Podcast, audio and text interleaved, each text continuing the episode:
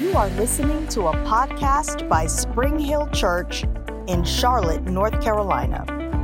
Spring Hill Church is called to reach everyday people with God's grace, His unconditional love, and the life changing power of His Word. Thanks for listening, and if you would like more information, you can visit us online at springhill.cc. This is uh, week number 12 in our series called Jesus the Healer. Say that. Say, Jesus, Jesus. the Healer. Is he still a healer today?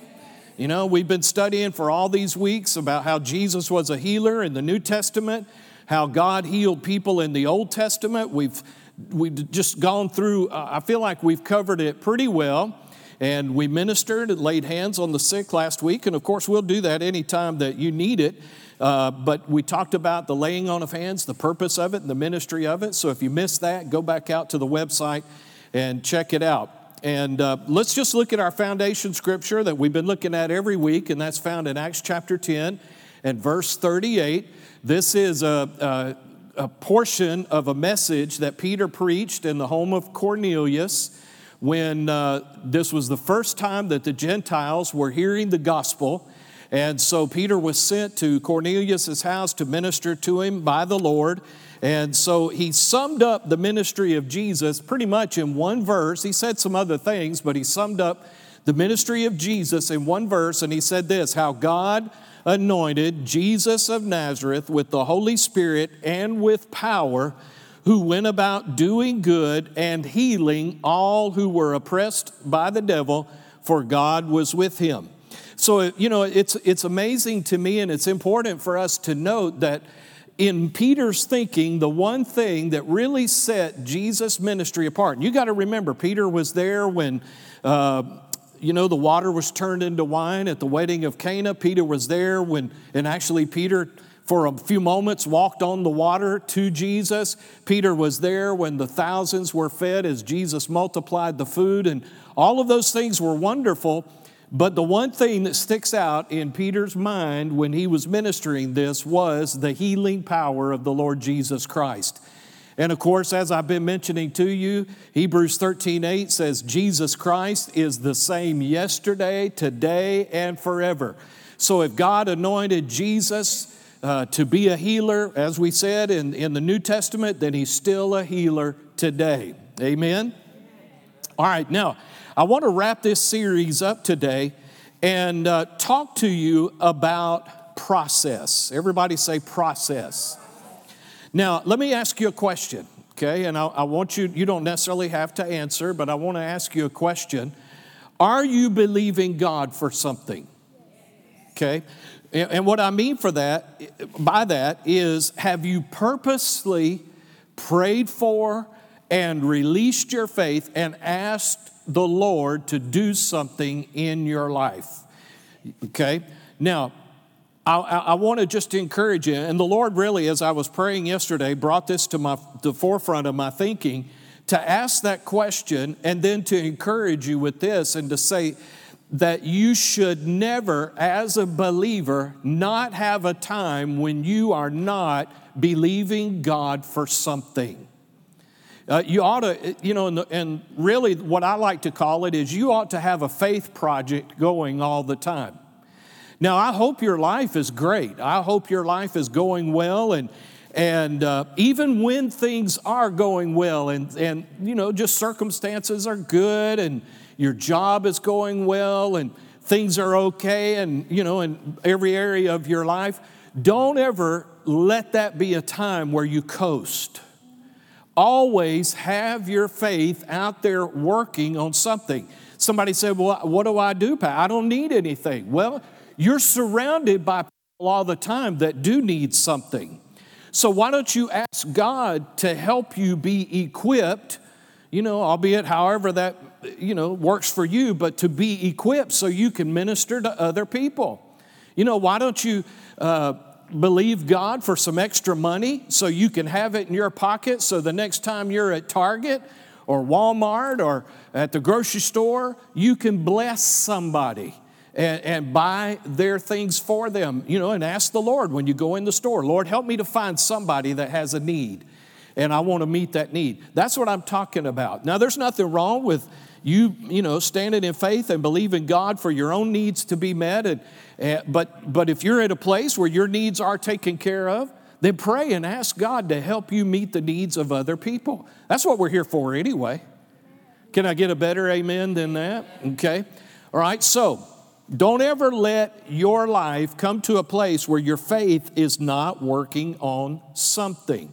Be praying and stand, be praying, stand in faith, for something. Release your faith for something. Now, the reason that I want to go in this direction is I want to expound on something that I've touched on lightly all throughout this series, and that is the process of healing.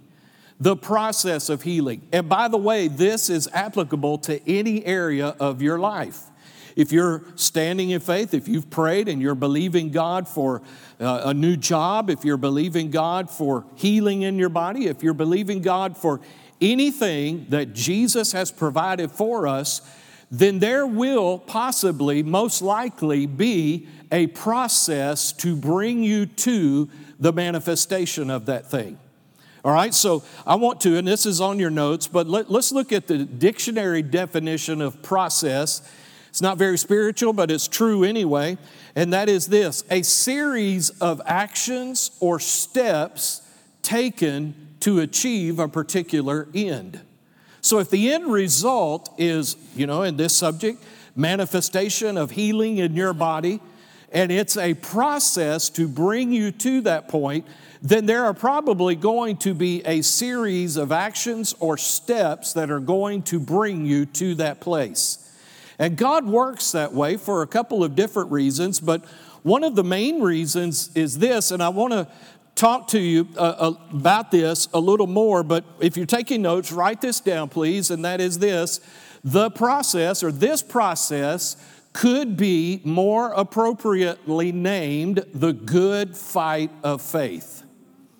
Okay, so if you're thinking in this way, put the, you know, think this process equals the good fight of faith. Now, I love, and, let me just read the scripture to you 1 Timothy chapter 6 and verse 12. Paul writing to Timothy, he said this fight the good fight of faith. Now, do you know why it's a good fight? You know, not every fight's a good fight. You know why this is a good fight? Huh? Say it real loud. Because we win.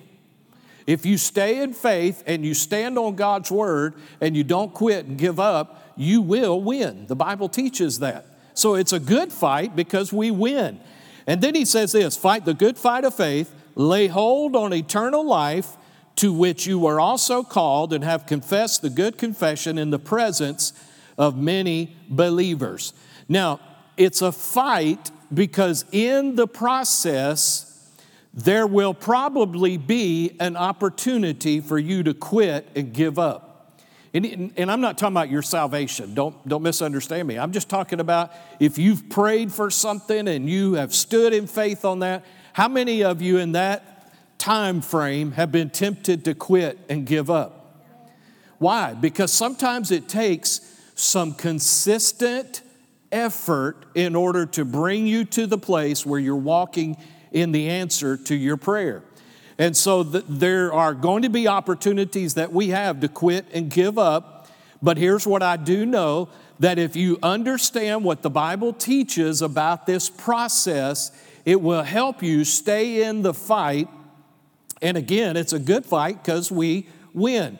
Now, I want to point out something that Paul says in this verse. He said, Fight the good fight of faith, lay hold on eternal life. Now, everybody say, Lay hold now, let me, let me talk about eternal life for just a second. That is a translation of the Greek word zoe, Z O E. And let me tell you what zoe means. Zoe, a lot of times, is referred to as salvation in the sense of being born again. And thank God for the new birth. Thank God for salvation. Jesus paid for our salvation. But the, the actual Greek word goes much deeper than just your eternal salvation. It actually means the life of God and everything that comes with the life of God. So I want to help us to expand our thinking a little bit. So when we read in the scriptures and we see the words eternal life, know that it means more than just, just a way to heaven when you die. It's much greater than that. There is a quality of life that God wants us to live here in the earth, and then heaven is just a continuation, an extenuation of, uh, of that quality of life. But there are some things that God wants us to walk in. Notice it says, lay hold on eternal life to which you were called. Every believer is called to this Zoe life, this life of God. Okay? Now, I want to go back and let's focus for a minute on the words lay hold. Okay? Lay hold means this. I didn't include this in your notes, but if you want to just remember this, lay hold in the Greek means this to seize, to catch, or take hold of. To seize, to catch or take hold of. And it implies you grab something with the intent of hanging on to it. You're not willing to let it go. And you know, there are going to be some things, and healing is one of them, that you have to make up your mind. I'm going to release my faith. I'm going to believe God for healing in my body. I'm going to receive it. I'm going to lay hold of it, and I'm going to refuse to let it go. Because here's what's going to happen the devil is going to produce pressure in your life to get you to let go of what you have laid hold of. All right, so you've got to make up your mind ahead of time. At that thing which I seize, I catch, and I take hold of, I'm not going to let it go. All right, let's expand on the good fight of faith a little bit. Let's, let's write this down, please, if you're taking notes. The good fight of faith is a fight where you do two things. Number one, you hold on to something, and number two, you say something. So the good fight of faith consists of you lay hold on something, you hold on to it, and then you say something. So there is a, a, a seizing and a saying, a seizing and a saying. And as I mentioned to you, the enemy is going to try and get you to let go of that thing that you have laid hold of. All right? So that's where the good fight of faith comes in. Now, I want to change gears just a little bit. I want to go back to the Old Testament. And the Bible says that Abraham is the father of our faith, meaning he is our primary example. He is a primary example for us to model our faith after. So, what I want to do is, I want to go back and, and let's look at some verses in Romans chapter 4, verses 11 and 12, that lay some groundwork. And, and let's read this.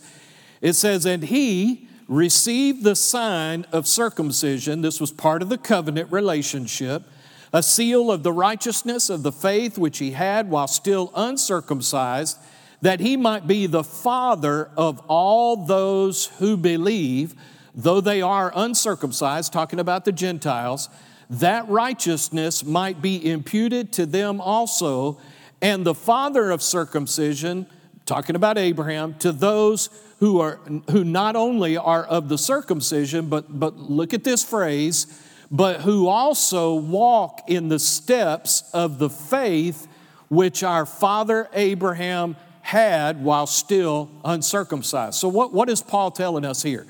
Paul is saying that in ministering to the Gentiles, which we are, that, that we're not part of that family by, by birth and by the original covenant. But because of the Lord Jesus, we have been grafted in, we've been brought in, and that we can still follow the steps of faith that Abraham modeled for us. All right, are, are, you, are you tracking with me? Okay, so we must follow the steps that Abraham laid out for us. That's why they're in the Old Testament to begin with. The Bible says that the, the things that we read about in the Old Testament are written for our examples. So let's study what are the faith steps that Abraham took in order to receive results. Now, for those of you who might not be familiar, let's talk about what happened to Abraham. Abram, as he was known initially, uh, was, a, was of a heathen family. He was, their family was into idolatry. They were not walking with God. And because of, there's a couple of different reasons I don't have time to get into today, but, but God spoke to Abram and he said, I want you to leave your father, your country, and I want you to go to a place that I will show you. And so God started this relationship with Abram. Abram does what the Lord says. He packs up and he leaves home and he heads out to a promised land that God had told him that he wanted to give him. And so, in the process of getting there, God makes a promise to Abram. He said, Out of you I will cause you to be the father of many nations, and out of you will come a blessing upon all people. Talking about, of course, the Lord Jesus would come out of the lineage of Abraham. Now, as you know, that was uh, Abraham was 79 or 75 ish when that took place. And um, so later on, uh, after walking with the Lord for some 25 years, the Lord ministers to him and said, Now it's time. Uh, your wife is going to have a son. And how many of you know, again, it's not natural for a 99 year old man and an 89 year old woman to give birth to children. That's just not natural. So there was something miraculous that was going to have to happen. But it was all based on a promise that God made to Abraham that he would be the father of a multitude, that he would have a son, and out of his son would come this great uh, Messiah that would bless the nations. All right, so Abraham stood in faith for that 25 years, and uh, actually, he, there's a process that got him there, which I won't really get into today, but let's look at Romans chapter 4, a few verses down, verses 16 through 21. So the scripture says there, this Therefore, it is of faith that it might be according to grace so that the promise might be sure to all the seed, not only to those who are of the law, talking about the Jews, but all those uh, who are of the faith of Abraham, who is the father of us all. As it is written, God's promise was, I have made you a father of many nations. In the presence of him whom he believed, God, who calls life to the dead and calls those things which do not exist as though they do. Just make a little mental note. That is how God operates, right there.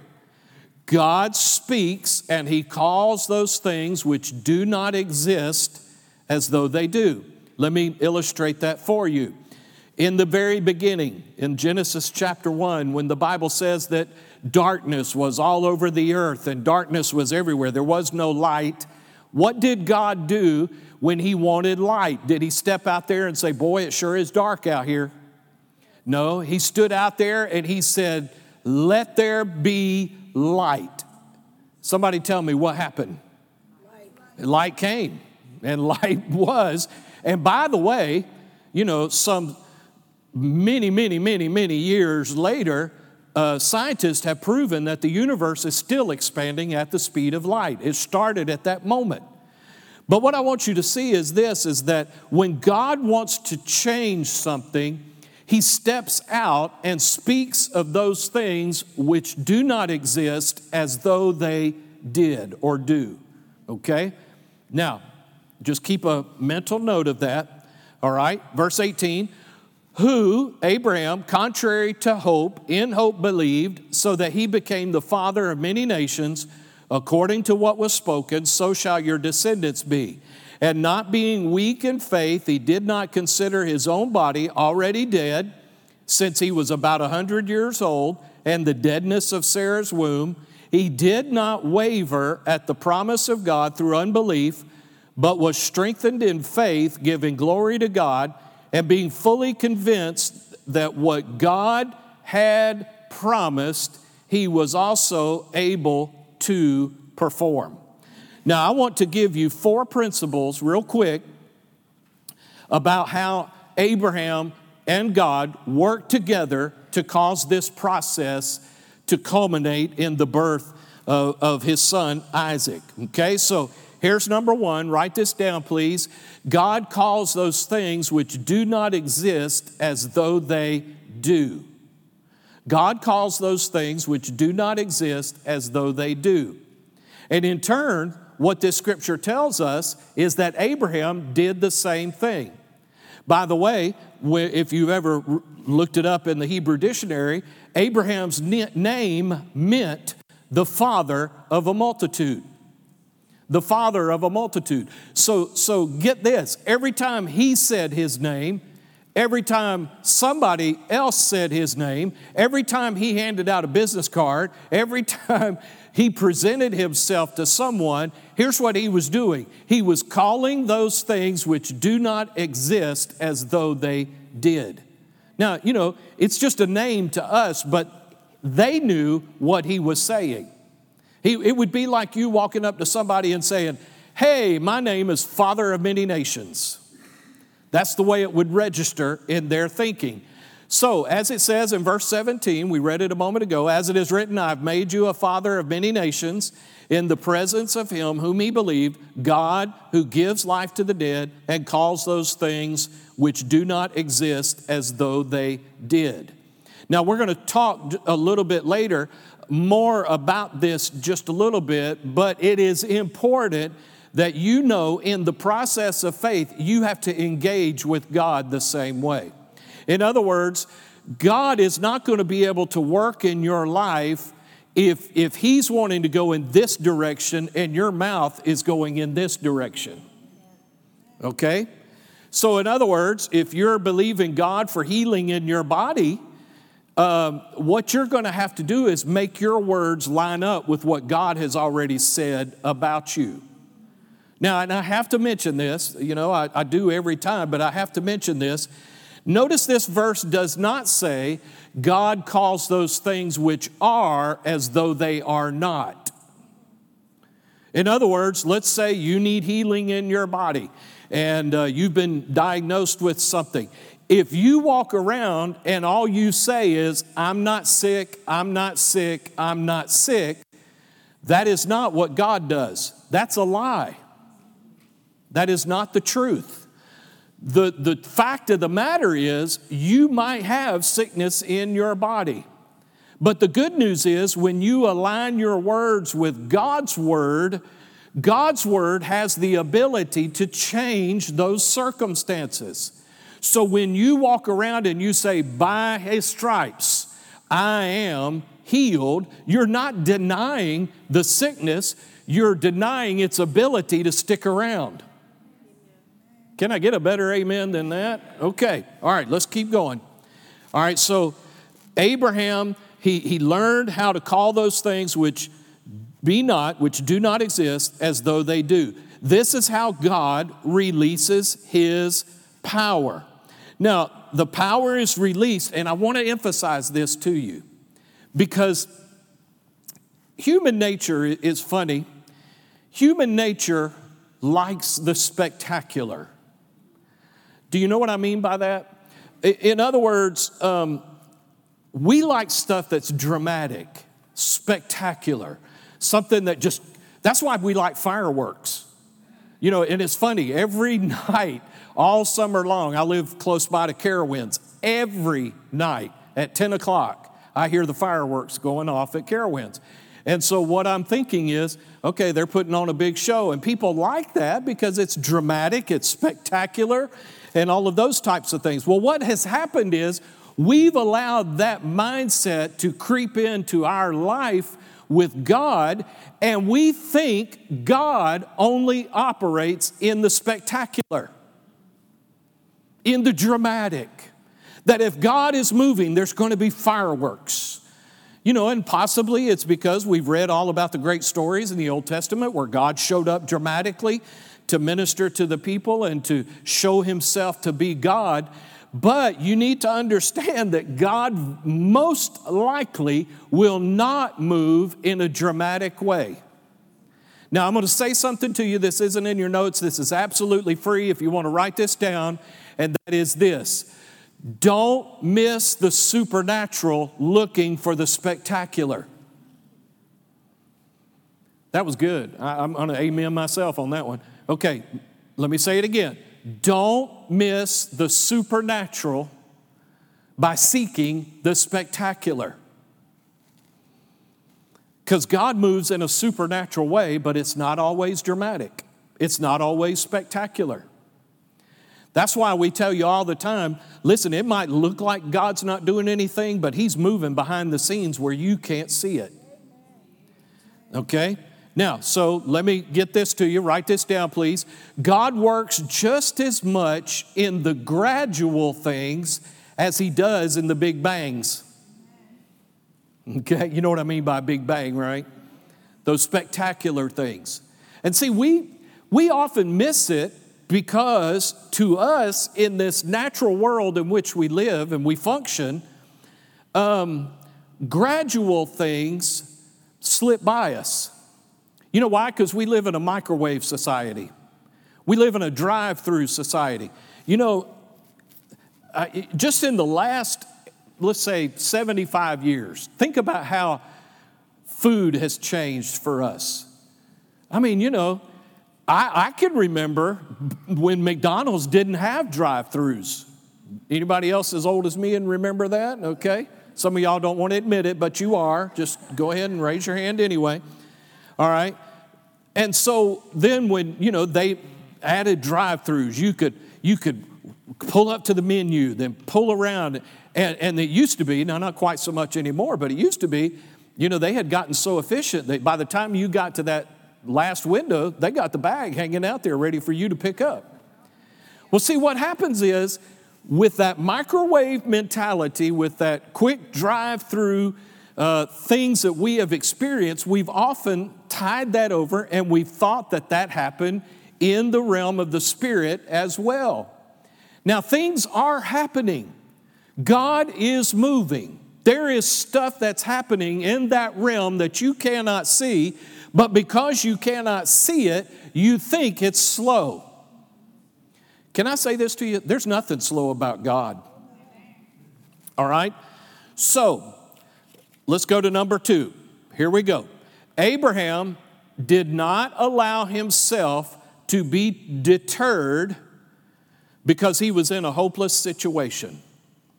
I, I can't think of a more hopeless situation. Here you got God, you know, and this could look to somebody as being awfully cruel by God. Hey, you're going to have a son. Uh, God, do you know how old I am? Okay. And you know what? That didn't faze God at all.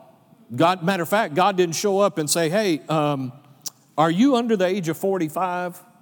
Because uh, I wanted you to have a child, but you're, you might be too old for that. And by the way, your wife has been barren all her life. So I don't know that that's going to happen. No, that doesn't faze God at all. How, what did Jesus say? Uh, all things are possible to him that believes. So, what you're going to have to make up your mind, if you're facing a hopeless situation, you're going to have to make up your mind like Abraham did and not be deterred by that hope, hopeless situation. Okay? So, Romans 4:18, look at, at what the New Living says. It says, even when there was no reason for hope, Abraham kept hoping. Now, somebody that's been around for a little while and you know what the word hope means. What, what does the word hope mean? Anybody remember? An ex. Don't be scared. Say it. An expectation. Hope is an expectation of something good happening in the future. All right? So, and by the way, you, you all, all of us start out with hope in our faith with the Lord Jesus.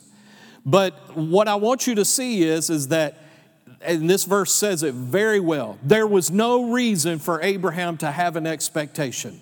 None. Nothing in the natural said that cooperated with what God had told him. But he held on to his expectation anyway. And you and I are going to have to make that same decision that we're going to hang on to that expectation. So when I find a promise in God's word that says, By his stripes I'm healed, or my God shall supply all your need according to his riches and glory, or you can, uh, you know, you can get along with people, and love people and forgive people, you know, that's just as much a promise as the other stuff, that you need to have an expectation that yes, you can. All right? So Abraham did not allow himself to be deterred because he was in a hopeless situation. Now, here's number three Abraham did not dwell on how God was going to do this. That's being weak in faith, the Bible says. Abraham didn't dwell on how God was going to work. How many of you have ever been guilty of trying to tell God how He needed to solve your problem? Okay?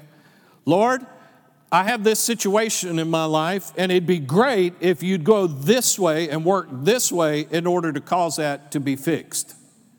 Okay? Well, I can promise you, especially if you articulate something like that, look out, it's not going to happen that way. Okay? Because God, God, um, well, let me say it to you this way. When you do that, when you try and dwell and, and help God out, you're trying to do His job. Um, and I've got news for you, okay? Uh, those things belong to the Lord and are above your pay grade. Just let God do His thing. Just believe Him, believe that it's done, and then let Him have the responsibility of figuring out how to do it. Uh, I don't know if you know this or not, but He's smarter than we are. He knows a million different ways to get your situation turned around. All you need is one. Okay? Let Him deal with that. So, what did Abraham do instead of worrying about how God was going to cause this to come to pass? The Bible says he, being not weak in faith, he gave glory to God. In other words, all Abraham did was is every time he thought about it, every time it occurred to him, Father, thank you that I'm a, a, a father of many nations. Thank you that you promised me that I'll have a son. Lord, thank you that you're the God of the impossible and nothing is too hard for you. I refuse to be moved by how old my body is. I believe that, that the power of God is working on my behalf and I will have a son. And so that's how you give glory to God. So when you're giving glory to God, I want to say this to you you are making progress, even though it might seem like you are not. Okay? Is this exciting, y'all? Or, okay, all right. Notify your faces a little bit. All right, here's number four. Abraham, and this one is so important, and this one's going to kind of focus for the rest of the message. Abraham was fully convinced in his heart and mind. Abraham was fully convinced in his heart and mind. In Romans chapter 4 and verse 21, it says, And being fully convinced that what God had promised, God was also able to perform. So I want to say this to you. Um, if there is a faith failure, if you will, it's probably in this area right here. You are not fully convinced that God will do what He said He would do. Okay? So, how do we remedy that? Well, let me say this to you. Uh, who convinced Abraham? Did God convince Abraham? No, the Bible doesn't say that at all. Abraham convinced Abraham. So, what happened is, over a period of time in this process, Abraham meditated, dwelt on, focused on the promise of God until he was fully convinced that God was going to do what he said he would do, and, and there, it was an impossibility to talk him out of it. And if you and I are going to walk in the kind of life that God wants us to live and walk in, you and I are going to have to bring ourselves to a place where we are fully convinced. I want to say this to you, and I say it with all kindness, but, but if you're waiting on God to convince you, it will not happen. Here's why God is already convinced that His word is true. You need to get convinced that His word is true. All right? Now, let's, uh, let's talk about this a little bit. Now, let me go to a verse, a couple of verses. Mark 11, chapter, uh, chapter 11, verses 22 and 23. In the, uh, I want to read it to you from the New King James Version, and then I'll read it to you from the New Living. So Jesus answered and said to them, Have faith in God, for assuredly I say to you, whoever says to this mountain, Be removed, be cast into the sea, and does not doubt in his heart, but believes that those things he says will be done, he will have whatever he says. The New Living says this Then Jesus said to his disciples, Have faith in God. The actual Greek says, Have the faith of God. I tell you the truth, you can say to this mountain, May you be lifted up and thrown into the sea, and it will happen. But you must really believe it will happen and have no doubt in your heart. Okay? So, what is the purpose? What is the main focus of verse 23? And that is this Jesus is talking about speaking to a mountain, talking to a mountain. Well, Pastor, that's just weird. I can't talk to a thing. You do it all the time. I guarantee you, if I, if I, if, if, when we dismiss the service here in a little bit, and you go out in your car and your car will not start, I promise you, you'll have some words for that car.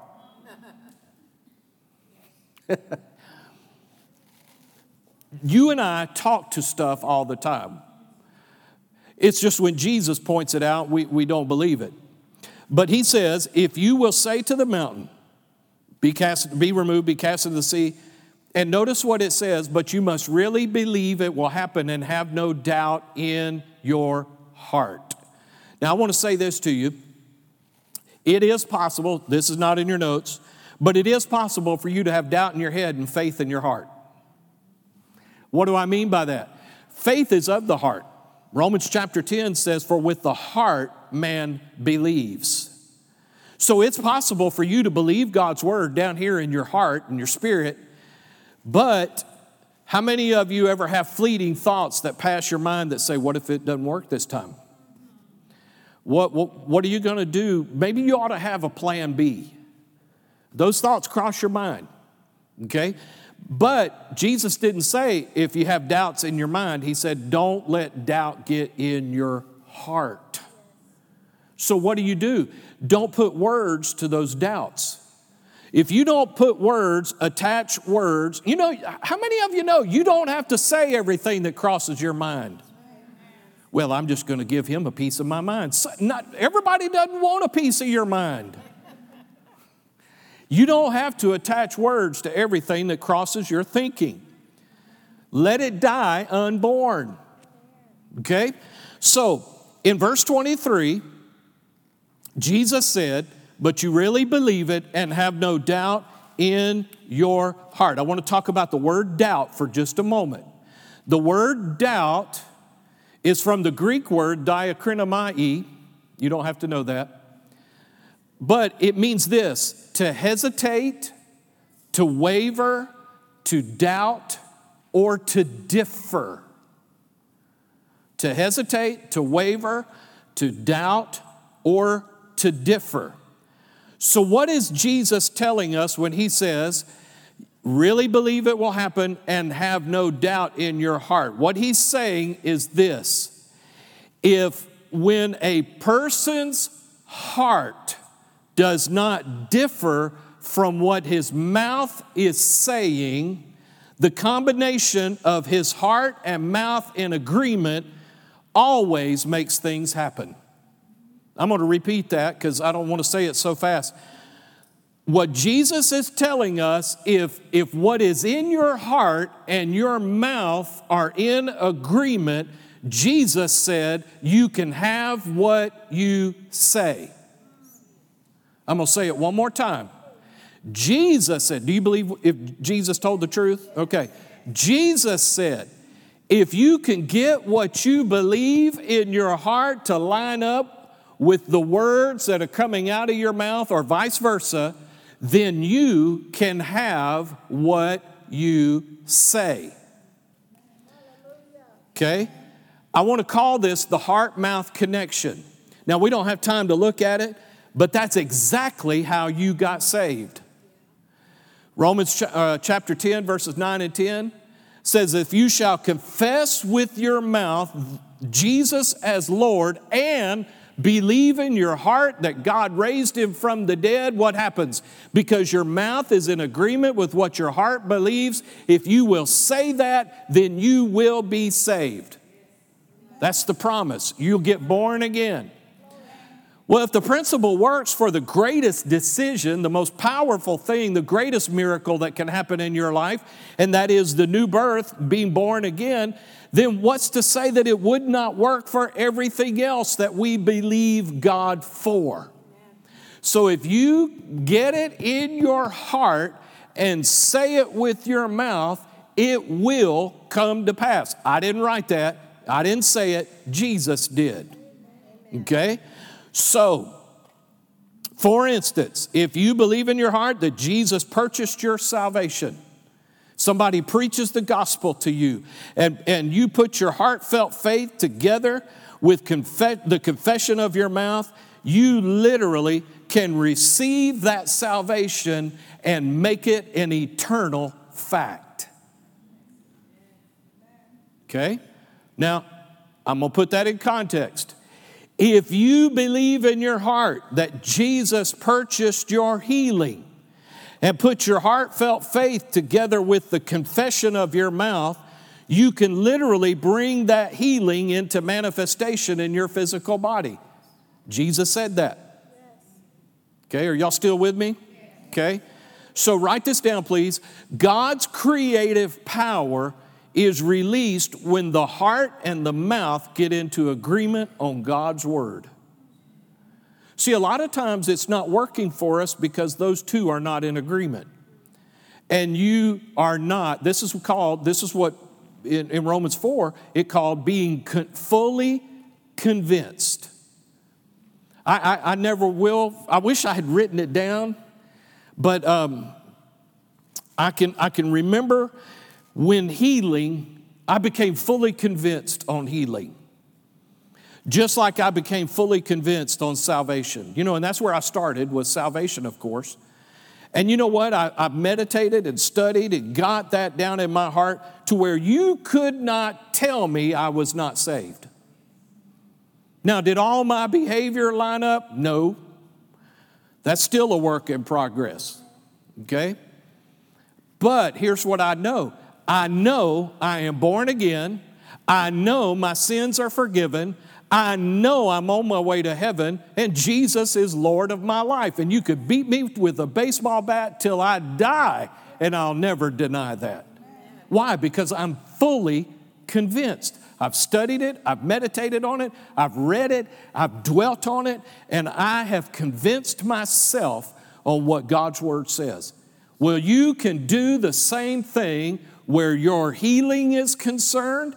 And, and again, I can remember when, and, when, when I had meditated and studied God's Word enough where healing is concerned to where I am fully convinced that I am the healed of the Lord.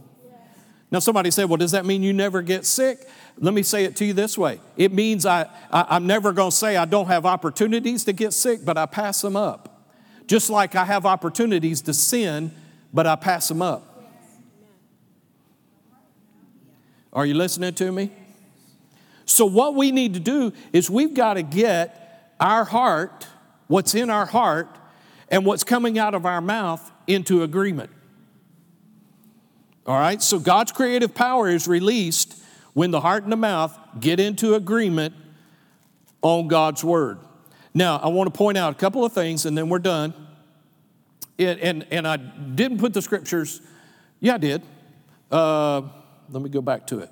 All right, in Mark 11, 22 and 23, you know, and this is the story where Jesus cursed the fig tree.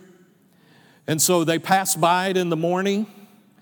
Jesus goes to get fruit off the fig tree, and uh, the fig tree didn't have any figs. So he cursed the fig tree, and there's a reason that he did that. But he cursed the fig tree. They go into Jerusalem, he and the disciples. They do all of the things that they wanted to do and he planned to do. They go back out to Bethany to spend the night, pass by the fig tree, and apparently nothing had changed. Because when they passed by the next morning, 24 hours later, Peter, my boy, I love Peter. I can identify with Peter. You know, Peter's the kind of guy that shoots off at the mouth and thinks later. You know, I've gotten a little better about that, but anyway, Peter passes by and he notices the fig tree and he says, Master, look, the fig tree that you cursed is withered. Now, here's something that you, if you'll gloss over, if you just read it casually, the, the Bible says this Peter pointed out and he said, Master, the fig tree which you cursed is dried up from the roots. Now, here's something very, very important that I want you to see, okay? And that is this when you are speaking God's word over your life, very often it looks like nothing is happening because it is attacking your situation at the root, not the fruit. Now, you know, how many of you can pass by a plant and never, you just take it for granted? I mean, you might know the roots are there, but you don't see them. You don't see what's going on at the roots. But when you take time to speak God's word over your life and you're, you're convincing, you're in the process of convincing yourself. And I'll tell you how to do that in just a second. But when you're doing that, you, you have to believe that the word of God is working on your life at the root. And it might be in a place where you can't see it. Okay? Now, how do we do that? Well, the best way to do it, and, and um, I, I can't emphasize this enough. Uh, write this word down in your notes, please consistency. Consistency. I didn't add that, but it's worth mentioning. Consistency. I believe consistency is one of the greatest keys to the power of God. And what do I mean by that? I mean, where you pick up something and you do it consistently. Now, I, and I can just, I, I'm not bragging, but I'm going to say this based on my own life and what I have decided to do, and that is this. Every day, everybody say every day. Every day. I do not leave my house unless I have, and, and they're available to you on our website but I go through and I read however many, I want to say there's close to 60 or 70 healing scriptures over my life.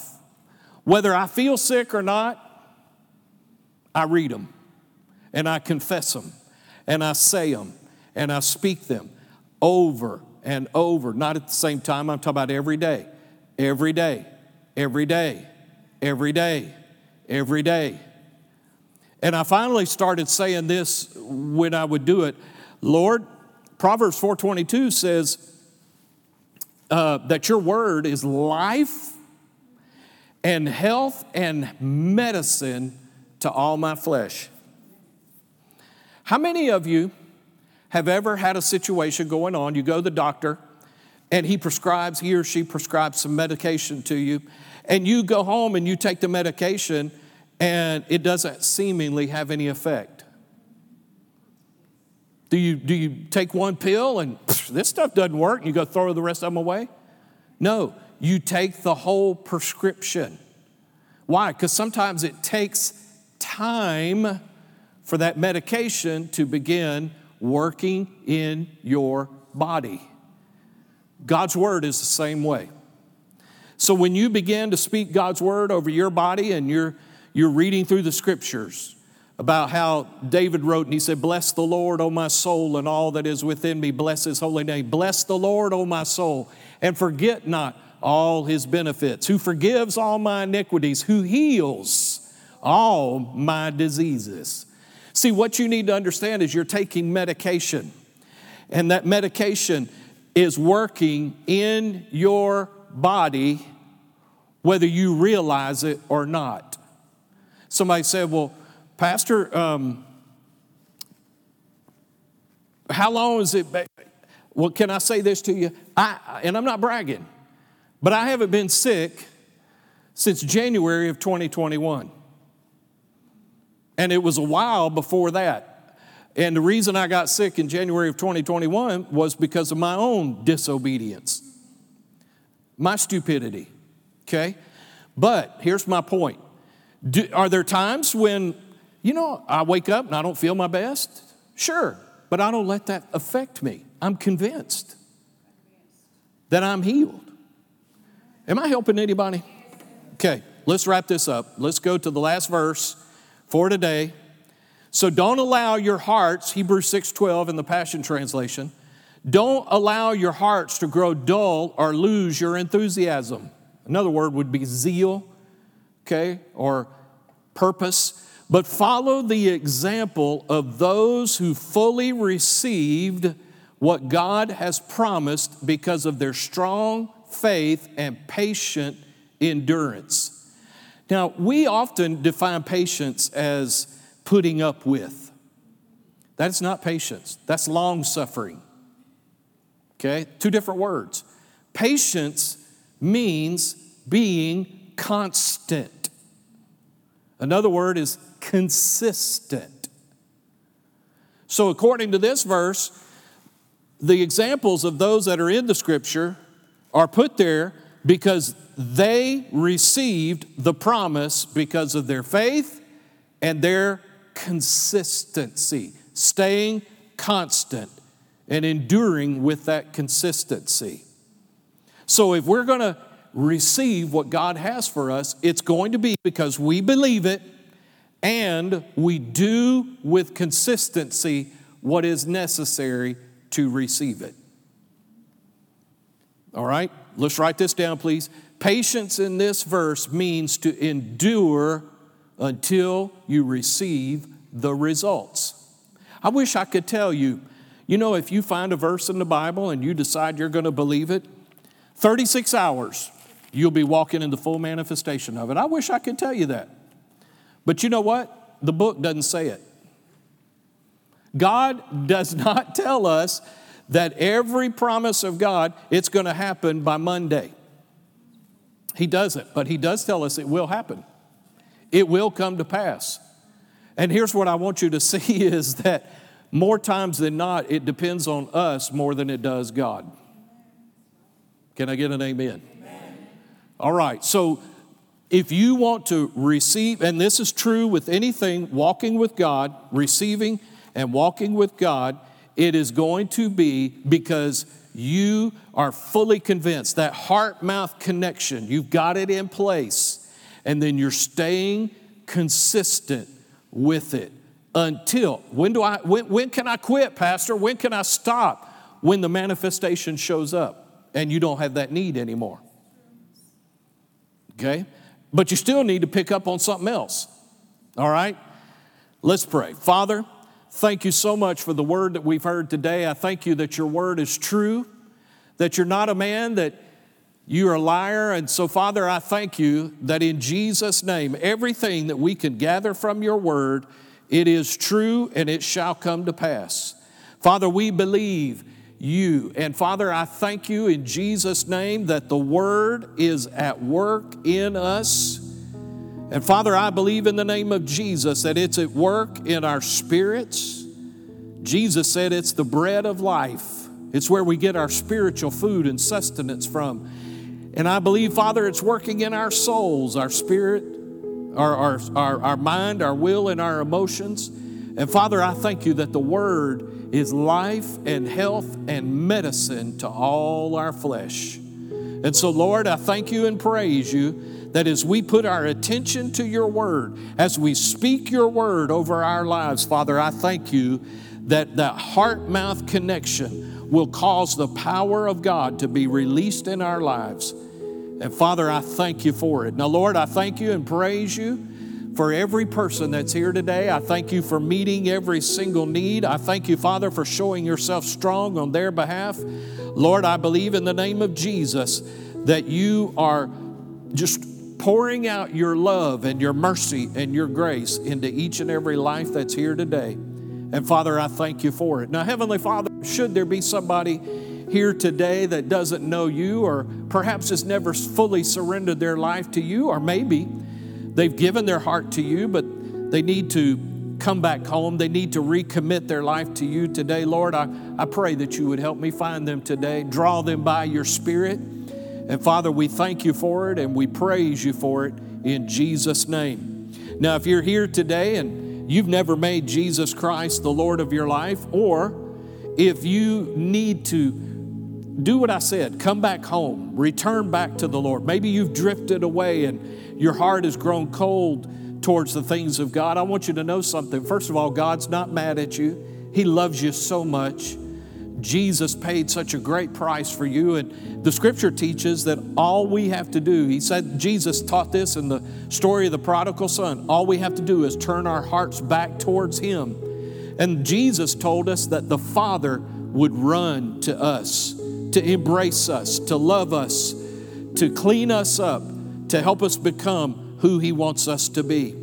And so all we have to do is turn our hearts toward Him, to confess our sins, to believe God for forgiveness, and that in Jesus' name we are forgiven and cleansed. Now, I'd love the privilege of being able to pray with you today. So if you need to give your heart to Christ for the first time or you need to recommit your life to the Lord, I'm going to invite you just pray this simple prayer after me. I'm going to ask everybody to pray this prayer. Say, Heavenly Father, I come to you today in Jesus' name. I thank you for Jesus and the price that He paid for me. And I believe with all my heart that He died on that cross for me. And I believe with all my heart that He was buried. But I believe that He was raised from the dead and He's seated at your right hand Lord Jesus, I make you the Lord of my life. Come into my heart. Forgive me of my sin. Forgive me of my past. And give me a brand new beginning. Thank you, Lord, for forgiving me. Thank you for cleansing me. Now fill me to the full and overflowing with the power of your Holy Spirit. Help me to become who you want me to be. And I will give my life to you to fulfill your will, plan, and purpose. In Jesus' name, amen and amen. Thanks once again for tuning in to the Spring Hill Church podcast. We hope that you have been blessed by today's message. If you would like more information about the church, please feel free to visit us at springhill.cc.